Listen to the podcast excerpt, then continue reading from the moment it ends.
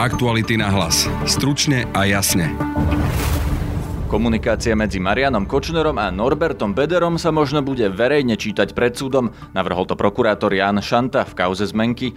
Advokát Daniel Lipšic si od tohto prepisu sľubuje veľké odhalenia aj voči sudcom a prokurátorom, ktorí sú stále vo funkcii. Proste na Slovensku aj z tej komunikácie to jednoznačne vyplýva, fungovala zločinecká skupina, zložená aj zo vysoko postavených policajtov, prokurátorov a sudcov. Budete počuť aj advokáta obžalovaných Mareka Paru, aj prokurátora Jána Šantu. Aby sa táto komunikácia oboznamovala najneskôr v utorok, po obede pred výsluchmi v stredu. Aj bývalého riaditeľa Markízy Vladimíra Repčíka.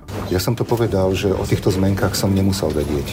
Druhou témou dnešného podcastu je zahraničná politika prezidentky Zuzany Čaputovej. Rozprávali sme sa s jej poradcom Petrom Bátorom. Ona nie je človek, ktorý bude robiť kompromisy o základných princípoch a hodnotách. Počúvať podcast Aktuality na hlas. Moje meno je Peter Hanák. Prokurátor Ján Šanta v kauze zmenky navrhol pred súdom čítať správy medzi Marianom Kočnerom a Norbertom Bödörom. Tie by mali pochádzať zo šifrovanej aplikácie, pričom podľa advokáta Markízy Daniela Lipšica sú dôkazom nielen v kauze zmenky, ale usvedčujú celú sieť policajtov, prokurátorov a sudcov zo spolupráce s toxickými osobami. Medzi inými novinármi sa Daniela Lipšica pýtala aj naša Laura Kelová. Nebudem komentovať obsah, ale je to prepis komunikácie pána Kočnera a pána Bödöra a jednak úradný záznam pomerne rozsiahlo načrtáva celú schému komunikácie obžalovaného Kočnera na aplikácii Threema. Ja už som sa k tomu vyjadril, že je to veľmi smutné čítanie. Myslím si, ako som už avizoval aj v prípade vraždy Jána Kuciaka, že sa veľa bahna vyplaví, ale môže mať očistný účinok. A teraz to môžem povedať, proste na Slovensku aj z tej komunikácie to jednoznačne vyplýva, fungovala zločinecká skupina, zložená aj zo vysoko postavených policajtov, prokurátorov a sudcov, ktorá spolupracovala dlhodobo s organizovaným zločinom a bielými kolérmi na Slovensku. A už nefunguje? Tak je výrazne paralizovaná v súčasnosti, ale nerobím si ilúzie o tom, že stratila akékoľvek páky, akékoľvek kontakty. Tí sudcovia, nebudem to komentovať, tí sudcovia a prokurátori a policajti sú mnohí ešte vo svojich funkciách a čo je pre mňa najsmutnejšie, je, že napriek tomu, že prisahali, že budú stať na druhej strane barikády, tak sa spolčili s organizovaným zločinom. Z toho, čo hovoríte, to znie, ako keby si pán Kočner nedával pozor na to, čo píše, hoci aj v šifrovanej komunikácii, takže nedával? Tak asi si úplne pozor nedával, respektíve mal to vymazané. Len ako asi viete, dajú sa aj vymazané správy alebo aplikácie znovu obnoviť. A či o tom vedel alebo nevedel, to sa musíte opýtať obžalovaného Kočnera. To je ten obsah taký jednoznačný a dá sa vysloviť a vysvetliť a interpretovať iba možno jedným spôsobom? Áno, ja som to už povedal, že slova majú svoj význam. Ak pán obvinený Ak hovorí, že tá komunikácia s pánom Kočnerom sa týkala pravosti podpisov, respektíve skúmania pravosti podpisov, tak musím povedať, že tá komunikácia obsahová sa týka niečoho úplne iného. A interpretácia určitá je možná, ale musí byť rozumná. Proste slova majú svoj ustalený význam, majú rozsah ustalenej interpretácie a kontext je tiež dôležitý. Čiže povedať, keď niekto napíše, že zelená, že myslel vlastne červenú. Môže to povedať, samozrejme. Otázka je, ako bude takéto vyjadrenie vierohodné. A platí tá jednoznačnosť aj pri komunikácii Bödör-Kočner? Tak áno, tá komunikácia je jednoznačná, ale nebudem sprístupňovať, pokiaľ súd ten dôkaz nevykoná jej obsah. To, čo som povedal na zločineckú skupinu, sa týka celkovej komunikácie zabezpečenej z mobilných komunikačných zariadení obžalovaného Kočnera. Obhajoba sa bráni vykonaniu toho dôkazu tých prepisov, takže uvedome si, že čo v tom teda je podľa vás? No, je to také, samozrejme, na jednej strane obhajoba tvrdí, že nie je tam nič inkriminujúce. Všetko sa vysvetlilo. A na druhej strane bráni tomu, aby sa dôkaz vykonal. Tak to celkom logiku obidva tieto postoje nedávajú. Ste optimistickí v tom, že by tento dôkaz alebo tieto listiny, ktoré sa majú pred súdom prejednať, preukázali, že tie zmenky boli falošné, bola to príprava na to falšovanie a potom sa ešte aj tí obžalovaní o to zaujímali, či im to prechádza na tom civile na päťke? Toto nie sú jediné dôkazy. Toto sú podporné, doplňujúce dôkazy, podľa mojej mienky dôležité, ale už v podanej obžalobe je dostatok dôkazov pre, podľa mojej mienky, rozhodnutie súdu, že tento zločin obžalovaní spáchali mimo rozumnú pochybnosť. A obhajoba sa sťažuje ešte na jednu vec, že tie telefóny neboli zaistené akoby správnym spôsobom, že oni tvrdia, že tam môže byť vymazané. Neviem, čo celkom obhajoba vlastne tvrdí, lebo neviem, ja tie argumenty proste nepoznám.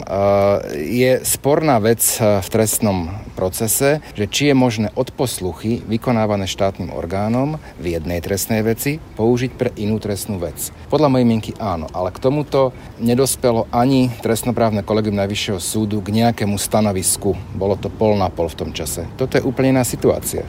Tu na vlastne bola vydaná vec pre trestné konanie, motorové vozidlo, v ktorej boli zaistené mobilné komunikačné zariadenie. A úplne legálne bol z nich stiahnutý ich obsah. Tam žiaden problém nie je.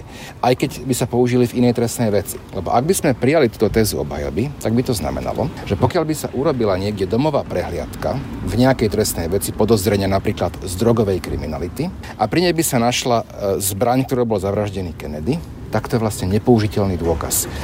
To samozrejme je absurdné. A naozaj neviem, že čomu tie obhajobné argumenty smerujú. No, oni tvrdia, že mohla polícia niečo vymazať, niečo, čo by ich mohlo očistiť z tej komunikácie. Je to možné podľa vás? Pokiaľ mám informácie, tak jeden z obhajcov má k dispozícii z inej trestnej veci vlastne celú komunikáciu. Či ju on už rozšifroval, prepísal, to neviem, ale celý image toho disku k dispozícii má. Čiže nech s ním pracuje. Mne by vôbec neprekážalo, len by hrozil únik informácií podľa mojej mienky a hrozilo by, že v iných trestných veciach by tie veci mohli byť ohrozené, keby sa do tohto spisu dostala celá komunikácia s Threemy. Mne by to absolútne neprekážalo.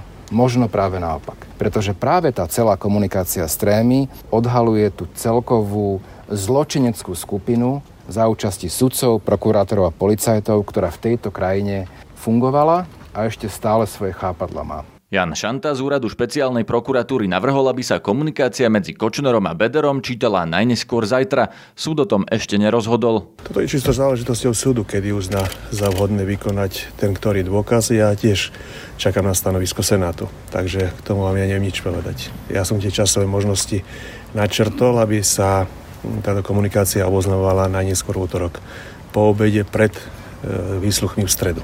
Je tá komunikácia tak usvedčujúca, tak nepriestrelná, že by ste ju považovali ako za jeden z kľúčových dôkazov, povedzme? Tak nerad by som deliť dôkazy na kľúčové viac a kľúčové menej. Mojou povinnosťou je zabezpečiť všetky dôkazy, ktoré mám, ktoré sa mi dostávajú priebežne, pretože je veľmi dôležité poznamenať, že viete, že policajné tímy pracujú na súvisiacich veciach týchto obžalovaných, zvlášť teda jedného obžalovaného, a pokiaľ sa takéto dôkazy objavujú, ktoré sú použiteľné z jedného spisu do druhého, pretože ako listiny samozrejme môžeme používať tieto dôkazy univerzálne, potom je mojou povinnosťou ich do spisu predložiť a navrhovať súdu, aby boli vykonané na súde. Aj v komunikácii Kočner-Bödör boli a sú nejaké prezývky, šifrované, nejaké slova, ktoré vy ste, povedzme, odšifrovali, alebo sa ešte len budete snažiť ich odšifrovať pomocou pána Ruska napríklad? Tak to môžem povedať len to, že o takýto obsah nejde. Advokát obžalovaného Pavla Ruska Marek Para podal trestné oznámenie pre 5. zmenku. Jej kópiu predložil súdu pri výsluchu Pavla Ruska práve prokurátor Ján Šanta. Tu je vyjadrenie Mareka Paru. Je to v súvislosti s predložením tejto listiny a aby bolo preverené do dôsledku, kde sa v podstate tieto listiny jednoducho berú v tomto konaní, nakoľko vnímame to aj v tom kontexte, že sa tu vyťahujú akoby v nejakej politickej aréne nejaké komunikácie, ktoré vôbec nesúvisia s tým. Uvediem jeden príklad.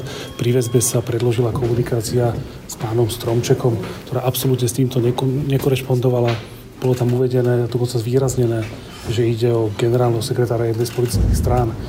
Takže v tomto význame trestné konanie má jasné stanovené pravidlá a má sa podľa nich postupovať a nie predkladať úradné záznamy ako nejaký dôkaz, ktorý ani nie je možné vykonať.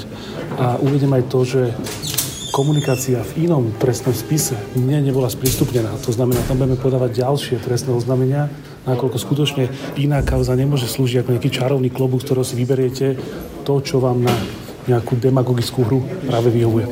Tak ale veď sú to v zákone zaistené dôkazy, alebo teda minimálne z iného prípadu? Práve zákonnosť zaistenia tých dôkazov je veľmi pochybná. Ďakujem. Čo hovoríte na tú komunikáciu, čo predložil pán prokurátor? Nebola oboznámená, nebudem sa k nej vyjadrovať. Nie je to pre mňa ani procesný dôkaz. Pred súdom v zmenkovej kauze dnes vypovedal aj ďalší z bývalých riaditeľov televízie Markíza, Vladimír Repčík. Povedal, že o žiadnych zmenkách nevedel. Obžalovaný Pavol Rusko sa bránil tým, že to neznamená, že neboli, lebo Vladimír Repčík o nich vedieť nemusel. Áno, to je logické. Tým, že o niečom neviem, to neznamená, že to neexistuje. Ale to platí aj v iných oblastiach, nielen v oblasti zmeniek. Pán Repčík, vy veríte tomu, že tie zmenky sú práve? Veríte pánovi Ruskovi? K tomu by som sa nerad vyjadroval, najmä na pôde súdu. Tak povedali ste, že ste priatelia, stretávate sa raz za 2-3 mesiace. Máte tú dôveru, že naozaj mohlo dôjsť k podpisu týchto zmeniek? Ja, ak dovolíte, sa držím faktov. Hovorím, že o zmenkách som nič nevedel. Súdkyňa sa vás pýtala, že ste ako riaditeľ boli zodpovední za nejakú finančnú disciplínu. Ona tým zrejme chcela od vás vedieť, či by ste nemali o tých zmenkách vedieť ako riaditeľ televízie. Ja som to povedal, že o týchto zmenkách som nemusel vedieť. A chod televízie nebol nejako ohrozený ani finančná disciplína. Keby ste o tých zmenkách vedeli, tak by ste prijali post generálneho riaditeľa, alebo by to nejako zmenilo vaše rozhodnutie? To je špekulácia. Tak skúste povedať, keď hovoríte, že o zmenkách ste nevedeli, a keby ste dnes o nich vedeli? Je to špekulácia.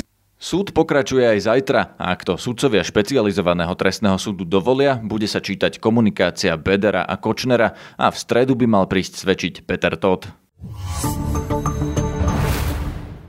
Prezidentka Zuzana Čaputová začala výkon svojej funkcie výraznými návštevami a vyhláseniami v oblasti zahraničnej politiky. Kolega Ladislav Bariák sa rozprával s jej hlavným poradcom pre zahraničnú politiku Petrom Bátorom, ktorý sa medzičasom stal aj instagramovou celebritou. Celý tento rozhovor nájdete už teraz na webe Aktualit. Laco Bariak sa pýtal napríklad na reakcie po stretnutí s čínskym ministrom zahraničných vecí, na ktorom prezidentka pripomenula aj stav ľudských práv v Číne. Prišla potom pár minút na to kritika od ministerky pôdohospodárstva, následne od jej šéfa, pána Danka. Prekvapilo vás to? Lebo vy hovoríte, že vlastne to bolo také priateľské stretnutie, zmierlivé posolstvo a zrazu tam sa zmenšilo to nekomuničné výroky. Myslím si, že, a nebudem hovoriť za pani prezidentku, budem hovoriť za seba, ja si myslím, že jednoducho nemôžeme predávať princípy za ekonomické výhody. A ja si myslím, že aj obchod, ktorý robíme, tak by sme mali robiť podľa toho, ako sú naše hodnoty. A ja nemám pocit, že takéto stretnutie, ktoré sama čínska strana necharakterizovala ako nejaké vyhrotené alebo v nepriateľskej atmosfére, nám ide teraz ničiť nejaký náš vývoz sušeného mlieka niekam do zahraničia. Mimochodom pre všetkých tých, ktorí hovoria, ako veľmi poškodzujeme týmito výrokmi národné záujmy a národno-hospodárske záujmy. Nech sa pozrieť na čísla, koľko priamých zahraničných investícií, aký podiel má Čína na nich, prípadne aký podiel zahraničného obchodu práve má Čína alebo Rusko. Pred všetkých tých, ktorí rozprávajú, ako veľmi toto poškodzujeme. Tu rozprávame o číslach v percentuálnom vyjadrení niečo medzi 0,1% a maximálne 3%. Nech si zoberieme hociakú štatistiku ekonomickú, a či je to Rusko alebo Čína. Čiže nerozprávajme o tom, že ja by som rozprával o vážnom poškodení národných a hospodárskych záujmov vtedy, keby sme napríklad absolútne zničili obchodnú výmenu s Francúzskom, alebo s Nemeckom, alebo s Poľskom, alebo s Maďarskom. Minister Lajčák, neviem, či ste postrehli, on bol včera u pána Demeša v tej relácii Tablet TV.